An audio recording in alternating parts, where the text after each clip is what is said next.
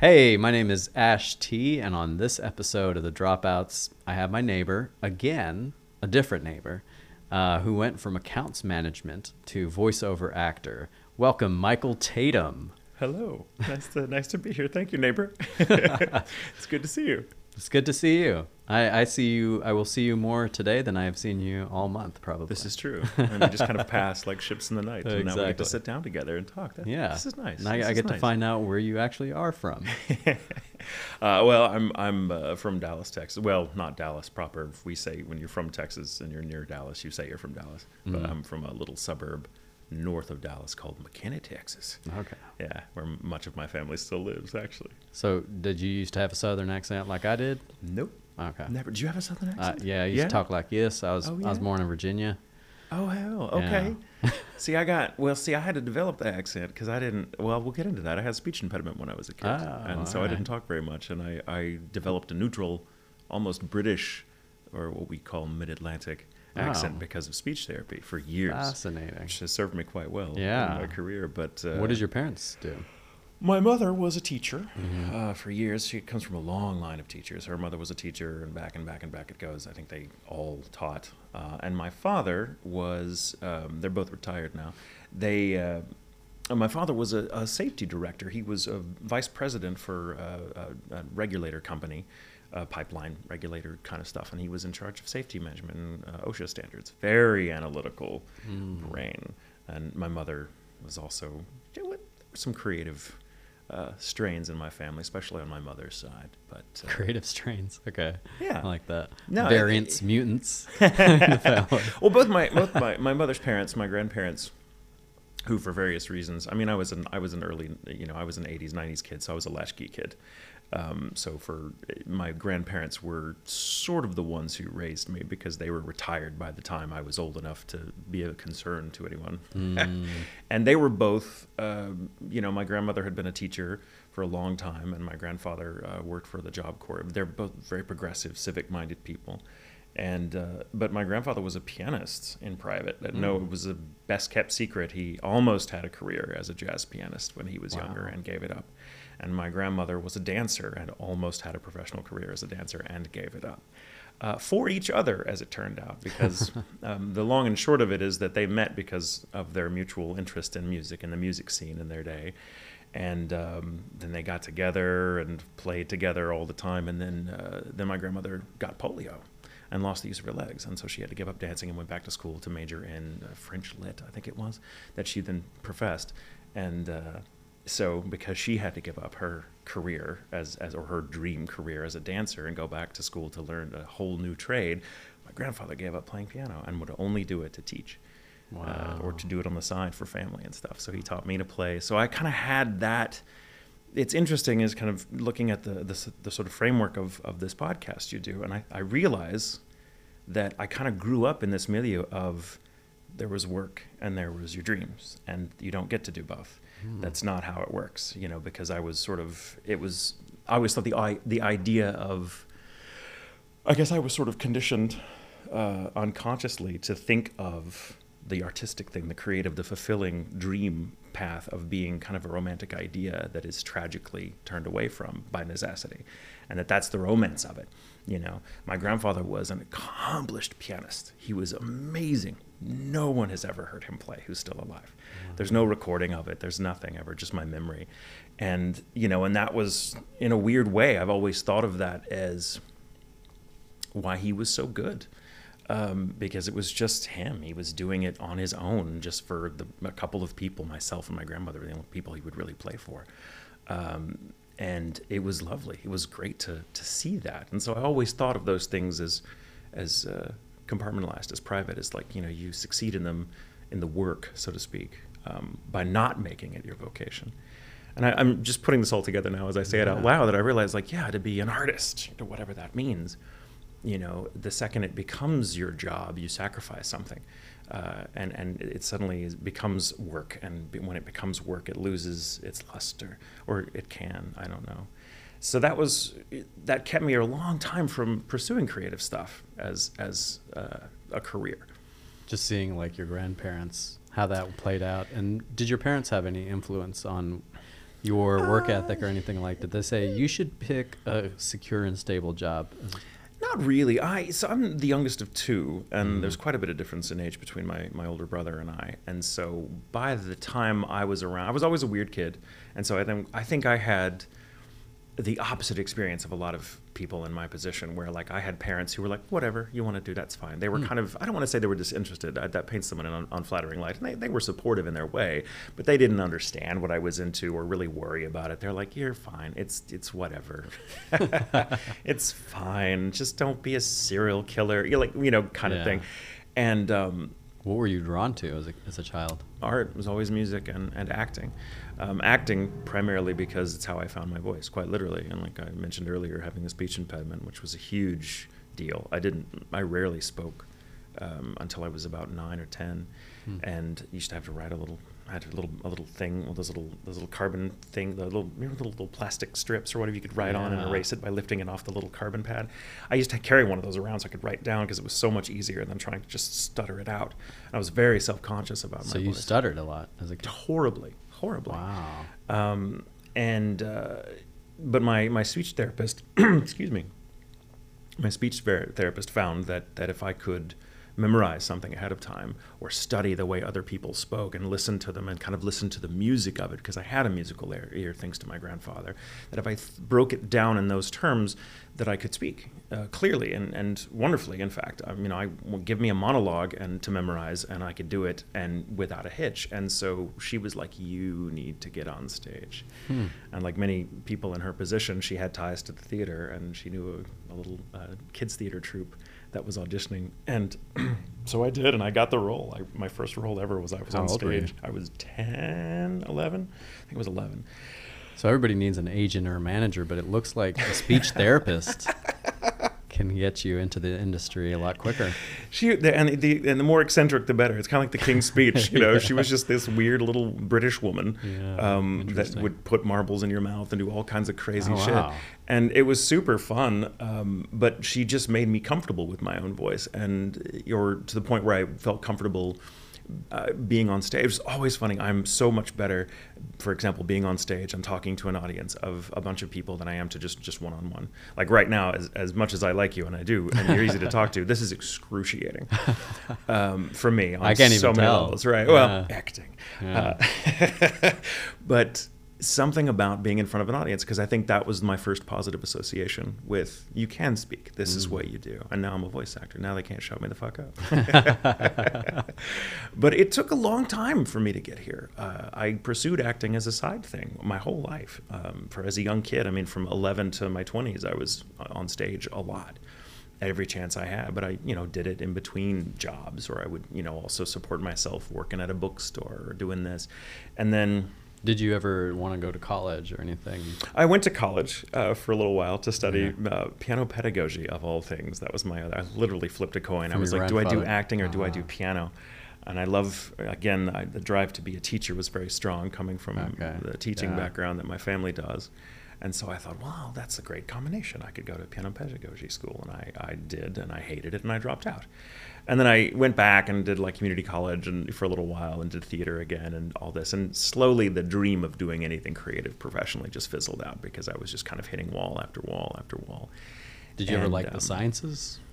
Yeah. Math? Oh, I've Mm. always liked the sciences. Uh, music is a very scientific art, especially if you're classically or, or like jazz trained or whatever. That's very, it's very mathematical. It's very analytical in some respects. Um, it's a lot like voice acting, uh, especially what I specialize in, which is dubbing, which is a little bit. It has to be organic, but there are also very, very rigid technical concerns that have to be observed as well. So it's a very perfect blending of right brain, uh, right brain, left brain, and um, music was like that for me. So, uh, but anyway, yeah, I just sort of you know gave up on being an actor or a musician or a composer or whatever, uh, anything creative, and just pursued a job and fell into. I started answering phones for an ad, sir, an ad uh, advertising agency in uh, Dallas, FKM. They were called Fogarty Klein Monroe, and. Um, they were lovely people. I just knew somebody that had whose dad ran the place, and we were friends. And they're like, "Hey, they're looking for for somebody to run the front desk. You know, it was a mm. little satellite office of a much bigger company that was based out of Houston. And so I got the job and I just answered phones, which I guess technically my first voiceover gig was answering phones. and then, you know, being there for a year or so, I started just kind of getting, I started just sort of helping everyone else with their stuff. It was that kind of atmosphere, you know. And so suddenly they were like, well, do you just, do you want to be in account management. We need the the warm body, and we just you know you kind of know everything. You know where all the bodies are buried, so we might as well. And so I did that for a while, and it was it was nice. I think I've always just by sheer luck of the draw, or maybe a fundamental laziness in myself, I've always just kind of yes and other people. Um, I don't do a very good job of believing in myself, but if someone else is like, "You should do this," I'll be like, "All right, I mean, okay, if you say so." Yeah. And so I got into account management for a while, and it was lovely. Uh, you know, the people I worked with were really cool, and I miss them all terribly. It's been 20 years ago now. My God, it's so long. I'm so old. Um, it's just weird to think about, but you know, I worked in that, and it was I, I didn't like it. I didn't like it. I, I I began to feel as as my my 30s were, was approaching, you know, that terrible age when you feel like it, it- your 20s, it's not talked about enough how dreadful your fucking 20s are. Um, no matter where you are, excuse me, in life or what you're doing, like you feel like I don't have it figured out. I'm an adult. I thought by now I would cross a very clear threshold and feel adult and responsible and like I had my shit together and it hasn't happened yet. And I'm about to turn 30. And whatever I am when I hit 30 is what I'm going to be for the rest of my life it's gonna be my final form. Time is running out. Like you feel like it's funny, and like that you feel like time telescoping in on you in your 20s because your 30s are coming, and then 30 hits, and you're like, oh. the fuck was I worried about? and but there was a couple of years there where I just didn't know what I wanted to do. You know, I still did a lot of things in private. I've always been somewhat artistic, so I was writing music, playing. I didn't do acting anymore. and then out of the blue, a friend of mine who I'd known uh, just randomly through the guy I was dating at the time, who happened to be a voiceover director for this company that was used to be called Funimation out of Dallas. They're the Dragon Ball people. Um, it's now Crunchyroll, and they're like the biggest game in town when it comes to anime dubbing. Who knew it would blow up? and this was 20 years ago, and Yeah. you know, my buddy uh, Chris Bevins, um, you know, directed. And I thought what he did was really cool, but I had no urge. I had never no designs on him because I didn't think of myself as an actor or even as a creative anymore. I thought of myself as one of those sad people that just goes, "No, no, this is what I do in private, and it'll die with me," you know. and uh, like so many, most like I feel most people have that that passion that's kind of their private attic space passion. Uh, and that was me. And then he, out of the blue, one day was like, "Hey, I like your voice. Do you want to try hmm. the? I have you in mind for this particular character for the show we're about to record. I just think hmm. you sound just like the Japanese actor, and and you used to act, right? You, it's not that hard. Just do it in front of a mic." And I'm like, I fucking don't want to. Actually, so I'm asked by by fans a lot at conventions. They'll ask me like, "How do you get into voice acting?" And I don't ever feel qualified to to to, to give them the answer because I'm like, "Oh, do what I did. Just wait for someone to ask you, and then say no." Worked out for me. Um, Did you feel like when you were in your from 11 to 20 when you were acting, did you do a lot of accents and dialects Oh, at that yeah. time? All the time. So you'd already had a lot of practice just well, by it was, being an it actor. was it was part of how working around the speech impediment. Um, you know, there are things I can do and say in a in a voice not my own that's like wearing a mask, and it's it's empowering. You know, it's a, there, there's certain things. I mean, you know, this as an actor, there's certain things, qualities about a character or a scene, or uh, maybe a coat you wear or a piece of jewelry that turns you into that person and now that that, that personality gives you permission to do the thing which you would never do as ash or that I would do as Michael, you know. And there were certain qual- so I obsessed over that as a kid because I had that. That was my innate relationship to my voice was I am not comfortable speaking, but if I'm someone else, then I can speak. And so I, you know, I used to watch PBS all the time. so I would get all these British dialects down. My parents both had very unique Texas accents, which I obsessed over because my mother was from Houston, which is a very different accent than my father's, who's East Texan, Van Zandt County. So my dad sort of sounds like, you know, your typical fucking redneck. and my mother sounds like that Houston, Texas, where they're going to over enunciate the end of words to make sure that you distinguish from those savages in the Cedar Belt um, you know, my brother was like, he was about nine years older than me. Like, he married into a family of Bostonian Italians. I don't even know what the fuck his accent anymore, but it's hilarious. And so I would just pick up these accents and throw it back at them. And it gave me a weird kind of confidence because I was like, I was so much better at other people's voices than my own. and uh, which all came to bear when my friend called me up and he was like, I want you to try this voice out. You know, he wanted me to just sound like me that's usually why you get work in in voiceover is like they just like how you sound. They want a real grounded read, and it really took a lot to learn how to just act. Like the hardest acting job I've ever gotten was, To be yourself. was to just be you. Yeah. and to just do the thing. Just say the words as yourself. And it was it was rough going uh, at first. But you know again someone believed in me. And I was like I mean he basically he didn't take no for an answer. And he kept pestering me to come in. And I finally relented and did. And I was like, oh, whatever, it'll be. I'll be some dude in this anime show that no one's gonna fucking watch and whatever. It's why, incidentally, I, why I'm credited as J. Michael Tatum because in Dallas, there are so many Michael Tatums. I don't know why. None of us are related, as far as I know. But they're just, it's such a common name that I was like, well, can we go? Because my first name is John. I've never gone by it. Family's always known me as Michael. So, uh, That's why you moved to LA because you were tired of there being so many John Michael Tatum. yeah, yeah, I gotta go where there's no more Michaels. Yeah. Um, and so I went by J. Michael Tatum because there was an actor in the same in the first show I was part of whose name was R. Bruce Elliott. It was just a, it was the first actor, first colleague I met in person who was very encouraging, and I was like, I like the initial. I'm going to be J. Michael Tatum. I didn't fucking know it was going to become a thing. I didn't know I'd be doing this 20 years later and be known as J. Michael Tatum. And now everyone just thinks I'm pompous, which I mean they're not wrong, but I don't exactly not broadcast it. But anyway, so I you know I started doing voiceover stuff on the side. You know I was had my my, my accounts management marketing job uh, for seven years, and and for three of those years, two or three of those years, I was kind of juggling that and the voiceover stuff. Um, it was kind of in the wilderness years of, of anime dubbing uh, in Texas, where it was like, yeah, we could work on the weekends. You can come in the weekends. You come in on Saturday. Come in Sunday. That's fine. It's not really the case anymore. It was. It's far more rigid and nine to five. But in those days, it was kind of like you know, there's five studios. We're working on six shows. Come in and you know, we'll do we'll do a night recording for you because if a director like you, they they'd come in whenever they, they could get you, and uh, that's how it happened. And I just again um, after several, a couple of years of just being used a lot, uh, because I had a knack for it. I had a weird talent for it. The technical concerns were very easy for me. I could act, uh, or easier for me than I would suspect they'd have been. And so God, I could act organically through the rigid restrictions of having to, you know, work with pre-existing animation, which is a very, which is a challenge. I had a knack for rewriting lines in the booth that, that weren't, you know, that didn't quite work or didn't have enough words or had too few or too many.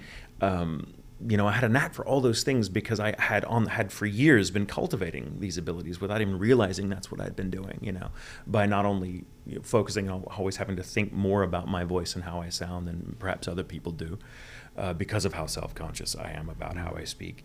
Um, but also just you know, musically, all these things came to bear in this perfect, weird little niche industry that was super fun. I mean, it was like uh, there's a scene in the movie Gods and Monsters with Ian McKellen and Brendan Fraser from like the 90s, and it's one of my favorite films. And there's a moment where he's asking James Whale, uh, the the guy that made uh, that created Frankenstein and the Bride of Frankenstein films that have become iconic, and the, the film is about toward the end of his life and, and the last days of his life and his his his friendship with uh, this gardener, this young kid who's kind of lost, who works for him, and they have this beautiful kind of mentor troubled mentor uh, uh, mentee relationship. And in one point, he's asking him, Brendan Fraser, asking Ian McKellen, like, "Do you miss it? Do you miss?" You know, because he's so cynical about Hollywood. He's like, "Oh, I don't know, I've turned my back on all of that." And, and and he finally, in a moment of weakness, he just kind of turns to him, and it's always stayed with me. It's a long walk, forgive me, but he just kind of says, he says, "I'm kidding. There's nothing like it in the world." Working with friends all day, entertaining people, you know, it's fucking great. And that's kind of what it felt like. And so I had this taste on the side of, you know, doing this weird little thing that kind of hit all my creative buttons that made me feel that kind of sort of finally realized all these weird talents I had and combined them in a way that made perfect sense. And it, uh, you know, it's, I think I'd spent most of my life feeling like I'd missed that train. And then there I was, you know, doing it. And I was like, oh, this is exactly, I'm glad I waited because this, this train is nice. This is a very nice train. the, the seats are great. And, and then there, I had a decision to make. Did I stay with the secure job with healthcare plan and and you know it was not a lot of money but for me in those days it was a lot. I made like 40k a year um, which in texas in, in the early aughts was was a small fortune for someone that was used to working in bookstores. Yeah. and just going from odd job to odd job and also working in the theater. I mean 40k i felt like a millionaire. And um, but I had to, you know, I wasn't fulfilled in that job at all, and I became less and less fulfilled the more of the voiceover stuff I did on the side. And some director up there was like, "Man, when are you going to go full time so I can use you during the day? Because I can't come on the weekends." And I was like, "I don't know." Ah. And then uh, it just so happened.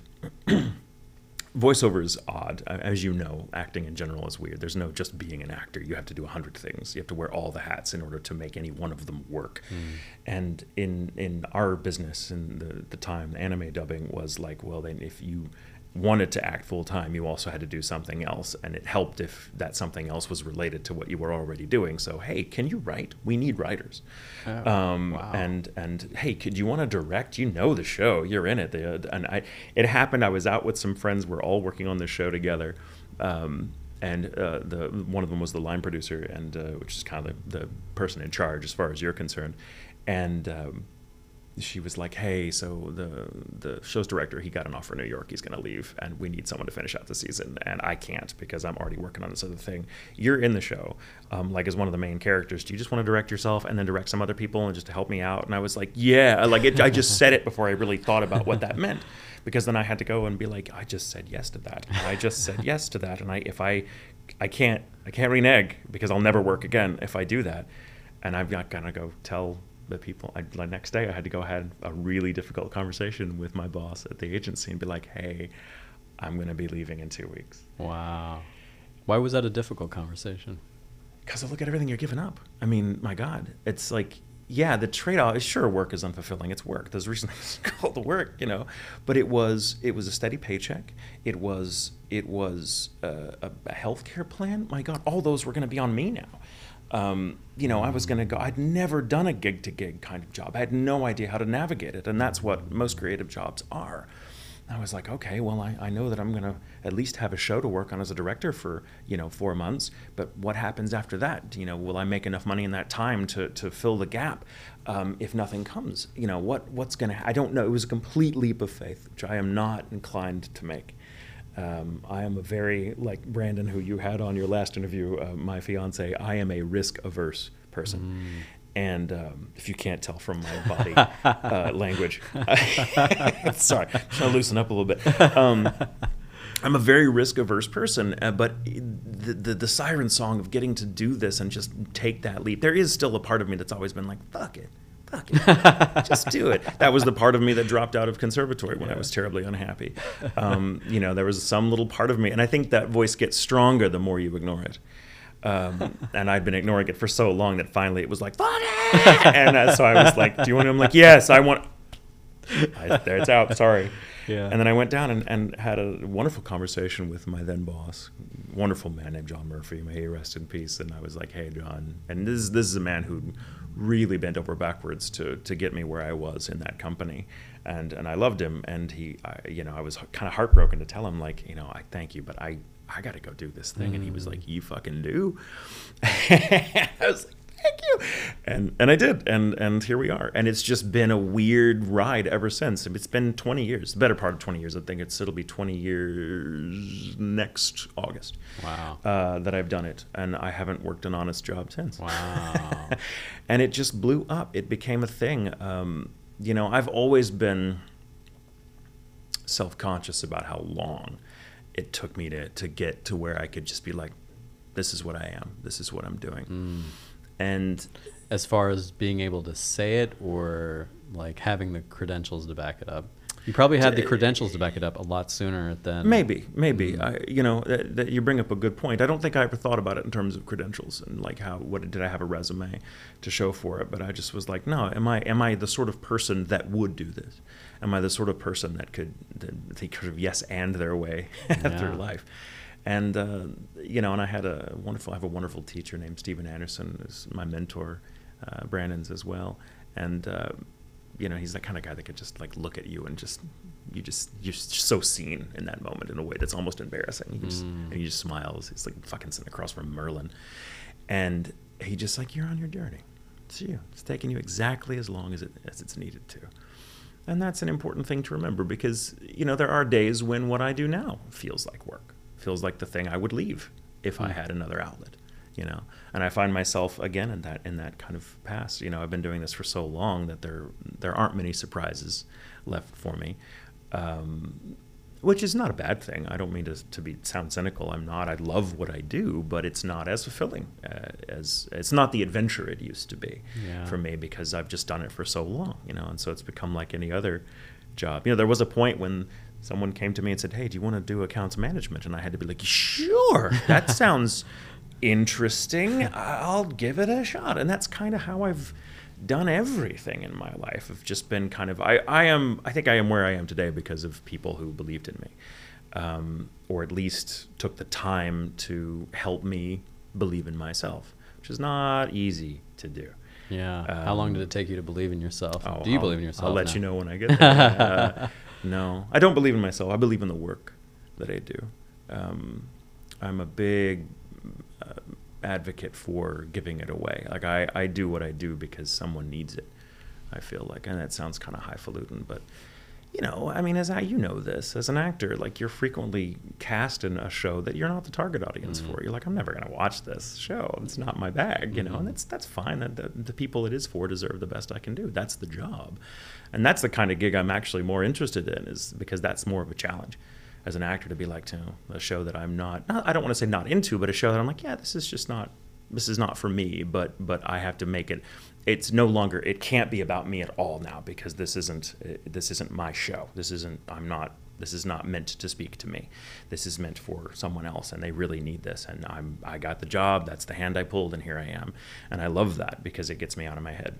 Um, it's you know it's like being it's the equivalent of being outward directed on stage. You know you're like we're not really worried about when am i going to say my next line? You're just fucking it's a natural outcropping of just listening and uh, when you're an actor, I think it's really voice acting is so difficult. I've done every kind of acting in my life at one point or another, on camera, tons of stage, uh, and of course voice acting professionally for almost 20 years. And I find that when it comes to being in a booth, in front of a mic, and having to breathe life into these words when you're not in with anyone else. I mean, it's very rare that we record ensemble. Um, it happens occasionally, but not much. And after COVID, fucking forget it.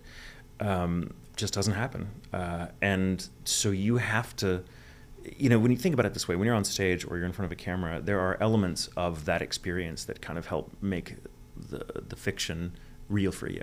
Like there's a costume, there's another actor, you're having real emotions because that person just said a thing and you, you're reacting to it. You don't have that in the booth as a voice actor. You're completely on your own. We had this discussion before. You said it's all technique. And that's a that's a great way of looking at it. But the technique comes from like, well, you have to listen. I mean, that's the whole point of acting, right? That's the whole. The, your best work comes from just listening and letting everything else just be. You know, um, I think it was Alan, the late great Alan Rickman, uh, who was a hero of mine, who said like an actor's job is not to speak. That's incidental. The words you say are just there to show that you've done your actual job, which is listening, so that the words are a reaction to the fact that you, what the fuck did you just say to me, kind of thing. And so you have to react to nothing. You know, you're in there. You just have a script, and you have to. It's it's acting on a whole other level. And it sounds self-aggrandizing. I don't mean that. I mean it's difficult um, because it's like being told. It's like being a master carpenter and hired to build a house, but you only get to use one tool. And that house still has to do all the things that a normal house would do. The doors have to close, the windows have to insulate against the cold, everything. And you have a hammer. That's all. Uh, No, I, I I get what that's like because sometimes when I'm doing an audition and I have a reader that is not giving me anything, I'm like, crap. I got to figure it out on my own. I got to react and pretend like this person actually affected me. Right. so that's probably what voiceover acting's like. right. Yeah. You should get us to help you read, uh, help read for Yeah, us I sometime. know, We're good at it. It's what we do. Yeah. Um, I'll give you fen- friends and family rate. but but that's but again, um, I forget how we started on this journey. Forgive me. Uh, but that's I think I'm a I'm good at what I do as a voice actor because I've always had to listen in order to speak. Um, I've never had the luxury of just being the first to speak. Um, Mhm. I can't do it. I can't. I have to be asked a question. I have to be something has to prime the pump uh, for me, uh, and it's always been that way. And it's a gift in a way because it makes me very prone, and I'm so used to doing that that when I'm when the person I'm speaking to is completely imaginary, they're still 100% real for me. Yeah. You know, and that that's what it is. You know, was it Sandy Meisner that Yeah, said like totally, that's Meisner. just living truthfully in imaginary, Imaginary circumstances. circum- that's right. Voice actors just have to do it in a sensory deprivation tank. Yeah. Uh, so over those 20 years, uh, what challenges have you had, or has it been a pretty smooth path for you? Oh no. no Okay. God. Sounds like, oh, no. I, I just did it. Hey, it's then when I, I, I there, there, there are challenges. I mean, they're huge challenges. I mean, they're, they're a certain level of, of um, it sounds so pretentious, but Well- a certain well, level has of. there ever been times where you're like, oh, gosh, I'm not going to make enough money. I think I should do accounts management again. yeah. Oh, really? Oh Okay. yeah, yeah. Um, maybe not accounts management, but, But something. But something that I was like, man, I gotta get the fuck out of this. There's yeah, there's dry spells. Hmm. It's always feast or famine in this business, you know. And there've been times when, um, you know, I, in, the, in recent years, I've found that uh, I'm having to compete with my own resume. You know, as a voice actor, I'm, I'm a pretty well known quantity uh, in the industry, and um, at least in, in my weird little niche of video game and anime stuff, and and some commercial so that I'm a name and it, it there I wish this upon you because I think it's a sign that you've arrived. I hope one day you get an audition and someone say, and your name is in there in the specs. Like we're looking for, For an Ash T type, yeah. and then you don't get that, on, and then you don't land that role. You're like, apparently, I'm not as good as I, you know, I'm, I'm not the best J. Michael Tatum anymore. but you know, there is a point where you're kind of competing against your own resume when you're successful in anything, and where you are Totally. I've seen that. Someone was telling me that uh, for Mindy Kaling, there was a part for Mindy Kaling. She auditioned, and one of her friends auditioned. They both didn't get it. You're competing against It your own resume. And it, it, it sometimes it, yeah. directors, you know, director doesn't want to cast you because they're like, ah, you're too, you're too easy a choice. That's an Mm. easy pick. Everyone can see that coming from a mile away. And there's always an impulse with certain directors that they want to surprise the audience, Mm. and that's that's a good impulse to have. I don't blame them for wanting to do it, but you know, so I so they they don't, you know, even though that might there was a time, especially in the in the anime dubbing world, where it was like if the character wore glasses and sounded smooth, slightly British, and was kind of an asshole, like bitch, go home. I got this. This is my role, and and that's kind of how it was. It was like this is clearly the Tatum character, so I, it was just, but that was how it was. It was all we were all friends. We all knew each other, and it's it's only been in the past like five or maybe ten years that it's blown up to where it's just glutted with talent. Um, it used to be, you know, there was like twenty of us. and we played everything because that's we were the only ones to do now the you're job. up against actors. and now I'm against up against you know other actors who grew up listening to me, um, or, or no, even just weird. actors that aren't even other actors who are trying to get into Yeah. voiceover because because it's it's blown up the way it has, yeah. and uh, and it's great. I love the competition. I, I think it's fun. I love I love watching other. I never get. It's and I can say this, uh, you know, and be 100% real. Like I've never lost a role and been mad about it Mm. because, like, if I'm that interested in roles because I really like the character. And often it's not. If I'm not the one playing it, somebody I know who I consider a good friend is, and I'm not going to hate on them Yeah. for working. And frequently, I'm like, oh, I'm so fucking glad they got because they made some choices I wouldn't have made, and I think that character is Mm. far better served with this person at the helm than me. You're a Um, much bigger man because when I see my friends get something I'm like, I could have done a better job. Come on. I mean, there are some No. there are some people I feel that way about, of course. But for the most part, you know, it's it's um, know, I don't watch a lot of what I do uh, Yeah. afterwards because for me the experience is just the the you know plying my trade in the booth and maybe later. I mean, there might be a few things I've done that I, I think that I am the target audience for, and I'll watch and show off to people. But it's still hard for, for me to watch and hear myself. I don't like doing it. It's it's weird. Do you have that problem when you're like, do you want to watch on camera stuff, or do you're like, nah, camera loves me? The camera loves me. I mean it does. Um, I wish I had that. I don't have that. I don't think I'll ever okay. have that. But eh, c'est la vie. Uh, small price to pay, I think. But uh, but yeah, I, some of the challenges are again. There's this sort of myth. It's not entirely a myth. Uh, so forgive my use of the word, but there's this myth that you know there's work and then there's your there's you're following your bliss, you know, as Joseph Mm. Campbell might say. And but at some point, following your bliss becomes work uh, if you're not careful Right. or not even if you are it it just happens eventually you become you know that thing where you're like oh i'm doing the thing now and it's no longer as fulfilling Yeah. as it was and now something else but one of the great things about being creatively minded and i think why it's so good uh, and i think vital for people to cultivate the creative side of themselves whatever however that manifests and if you fucking knit or crochet or something that's creative do it that's who you are Yeah. and at some point, the the boredom or the lack of fulfillment that you begin to feel in there can fuel your desire to jump into something else. Now I find myself focusing on my music for the first time in Mm. 20 years. Um, because I, I'm comfortable enough professionally that I can kind of not I don't want to say rest on my laurels, but I'm resting on my laurels. And uh, you know, and and so I'm like, oh, I've, I've got some, you know, I've got I've got time and the relative financial freedom to sit and like, I'm sit there and fucking compose a piano concerto, or or whatever, and just just kind of fuck around and see, fuck around and find out, as they say. And I think that's what the important thing is. I think it's important not to over romanticize the other side that you're that you're that you're you feel you're sacrificing for because there there's some truth to that, but it's also it's anything you do for any amount of time becomes work. Yeah. And you know, they say follow your passion and absolutely you should, but you don't always know what your passion is until you've tried it first. And so something other than passion has to drive you um, or something other than passion has to keep you there. Because i think passion is just mother nature's way of getting you interested. Yep. and then but then it leaves. It, then it's gone. It does its job you know and then you're on the journey on your own and you have to find other resources to keep you there. Um, in my case, it's it's the, what drives my self discipline is the is my belief that what I'm doing matters to someone, even if it's someone I'll probably never meet, who might hear or watch that show. And it's not that I, as an actor, brought that character to life and it could only be me. It's the character that matters, and I'm just the one that had the responsibility to give it life.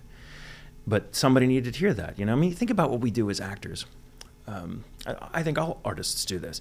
I think people rely on us um, I'm gonna get really big and pretentious and full of shit here, but but I believe this all the same. It's we are there to give people the sort of experiences that they spend all day every day protecting themselves from. You know, no one wants to be heartbroken. No one wants to be in a life or death situation. No one wants to, you know, have that conversation with their boss, uh, you know, about what a piece of shit they are and then storm off. But those are the stories that we need to see. Those are the, the those are the the artwork, the, the things that that mean something to us that everyone can relate to, and we can only do that by by kind of forcing people out of their comfort zone, which means getting out of our comfort zone and being like, no, we've we've got to do the thing. I think it was David Mamet who said something. I'm paraphrasing, but he said like, no one gives a shit if you're good at pretending to be brave. What an audience wants to see is you commit to finding out in real time if you are. Mm. That matters. And so I can go in the booth on a really good day, and whether I believe in the work um, or the show or, or my own abilities, I know that there is someone out here that needs me to commit to what I'm feeling right now so that it will feed into the performance, that will do something for them that, that I can't even imagine. It's two hours of work for me, it may be life or death to them. You never know. Um, frequently, it may not be, but there's one person out there that needs to see it. And, you know, because there's an element of being an actor, being any creative, especially a gainfully employed one, um, that you feel like, man, does what I do matter, or am I just a blunt instrument being used by some fucking CEO to sell, you know, Teslas or what the fuck ever? um, you know, and there's always an element of that, but also it matters on a personal level because on, on in some way someone needs to see what you're doing, and you need to have that experience. It's about personal transformation, and that's for me the creative path. For someone else, it may be tilling the land. For someone else, it may be crocheting. Um, so whatever that is, I think it's important to, to have that journey. I think following eh, eh, for it to be this sort of idea, this sort of pearly gates that are waiting for you if you'll just say no to the thing you no longer want to do and you make that jump and it's fine. It's the jump that matters, I think. Not because the net will necessarily appear. I don't I don't It may necessarily believe that. Yeah. And, though in my case it always has, but I can't believe it because it takes out the stake Yeah, and removes yeah, the yeah, yeah. stakes and it makes it if it, when it becomes easy it's not as meaningful anymore Yeah.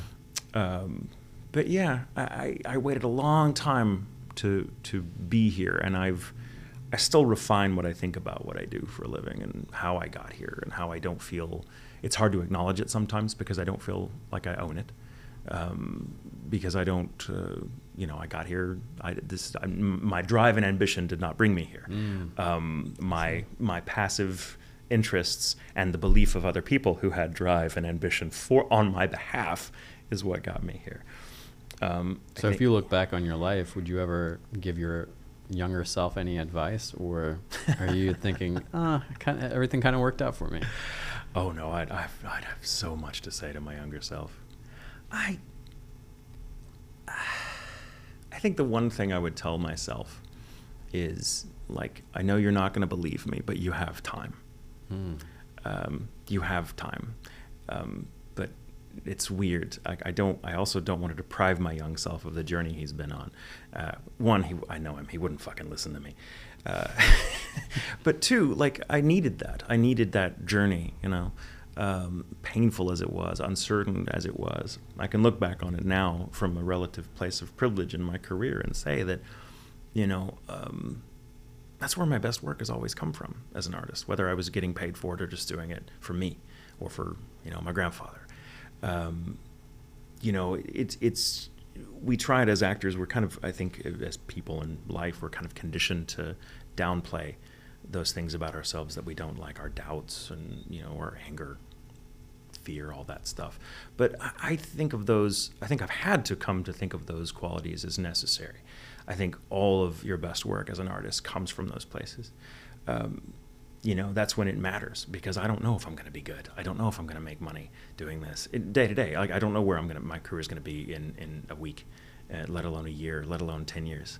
You know, uh, my voice is going to change. I get older. All the young bucks are coming in and taking all the roles I used to get because I'm too fucking old to play those characters anymore. Well, hopefully someone will write a character that's age appropriate.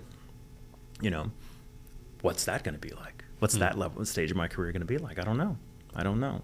But all I know is that my fear about those things, my, my doubts, my resentments, all the negative things are there. They're fuel. They're grist for the mill. They're they're mine to use. Um, so I don't bother masking them anymore. I just embrace them, and I'm like, cool. I have no fucking clue what I'm doing, and that's what I do. do you know what I mean? Yeah. Um, it's very zen-like, and I, I, don't mean to sound like I'm some kind of zen master because I am certainly not that. Uh, but you know, I don't know. I say embrace your doubts, embrace your uncertainties. You know, uh, say With yes. Open arms. Say yes because you don't believe it. Mm. Um, because it's that act of faith, I think, that that will propel you forward. Who cares if you believe in it? Uh, just fucking do it and see. You know, I think again, it's not about believing in yourself so much as it is about believing in the work. I'm like, well, you know, someone's got to do it, and if I don't do it, then someone else is being deprived of what I could do uh, maybe, maybe. Who knows? Um, yeah. Not sure if I've landed any points. I tend to be like, Brr. lots of lots of words of wisdom. well, uh, I'm curious to know, like, before we head out here, what were your favorite voices to perform, and would you care to do a two or three minute monologue with your different voices? A two to three minute monologue?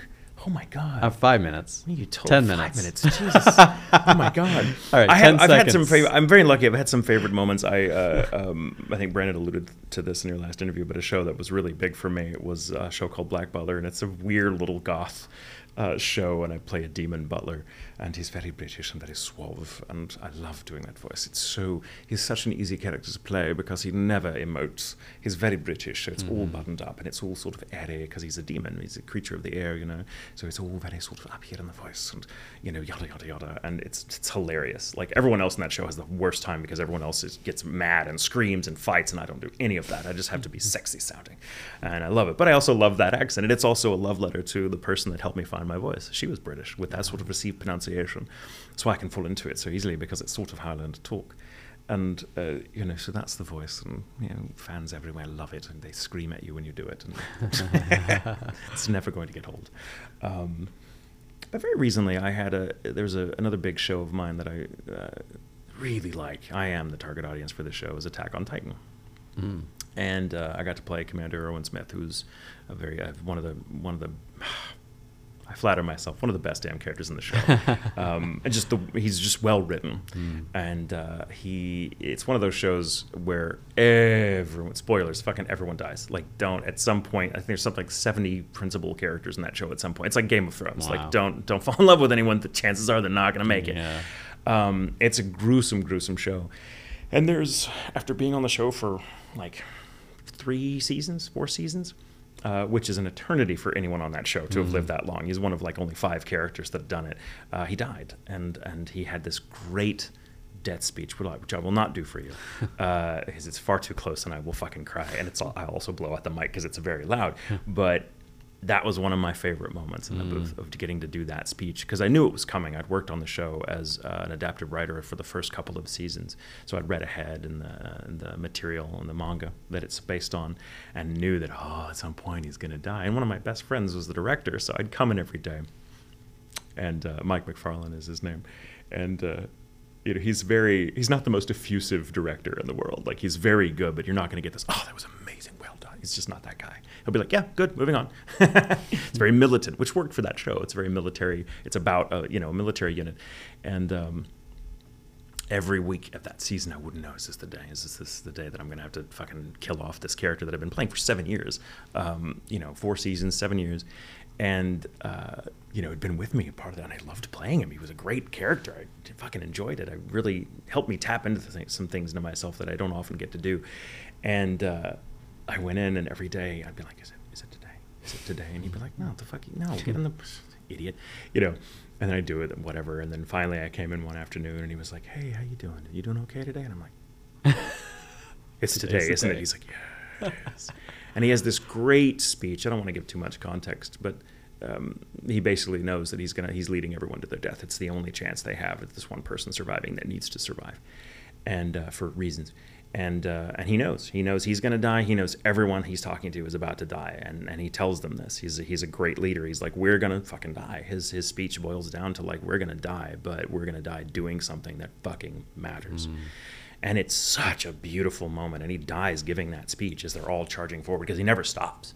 Um, you know, he's talking to them as they're getting on the horses. He's not like, go do it. He leads the charge. And it's such a great, he's such a great character for that reason. He dies. And then he finally, he said the last word of his speech and he fucking dies. Um, it was heartbreaking. We did it in one take because you know I'd been waiting. I'd been waiting for this moment, just like I imagine he had been his whole career as a as a military guy, knowing at some point this is how I'm going to end. Odds are. And Mike and I had a good cry over it. And, uh, you know, then we went out for drinks that night and like, hey, it was fun. You know, I'm sure I'll be back in flashbacks. and, uh, um, you know, and a few months later when that show, that episode aired, and it was a big, big deal because that character was very loved by the fan base, very loved. And some people knew what was coming because they'd read ahead. Some people didn't because they didn't, they didn't want to spoil it for themselves. So people were really, what? This was the big episode. And it aired, and the outpouring was amazing. Mm. People were just like, like, oh, Captain, my Captain, kind of thing. Like, uh, you know, Brandon, and my fiance, and I work out, and I can't tell you how many dudes at the gym will listen listen to that fucking speech while they're pumping, Wow. which I think is funny. I'm like, just means you're gonna die. What are you doing? Um, but like, it means something to them. Yeah. You know, it meant something to them, and and that's beautiful. I love doing that voice. It's a Hmm. great voice to have too, because it's very it's very sharp and loud, and uh, it's great to getting people to move out of the way. if you ever hear me doing it next door, know that that's just that's my that's my Okay. Commander Erwin voice. But yeah, All right. Well, this was But a yeah. very fascinating speech. Lots of words of wisdom. It's one of the few ones where I don't really have to talk much, and it's great because uh, I don't have a lot of wise things to say. But you do, and Oh, you did. So you're very kind. Thank you. thanks, thanks so much for coming on board. You know, I always tell people, you know, I believe in you, and you should believe in yourself, and so does Michael Tatum, right? I do. I believe in you. Yeah. There Just you fucking do it.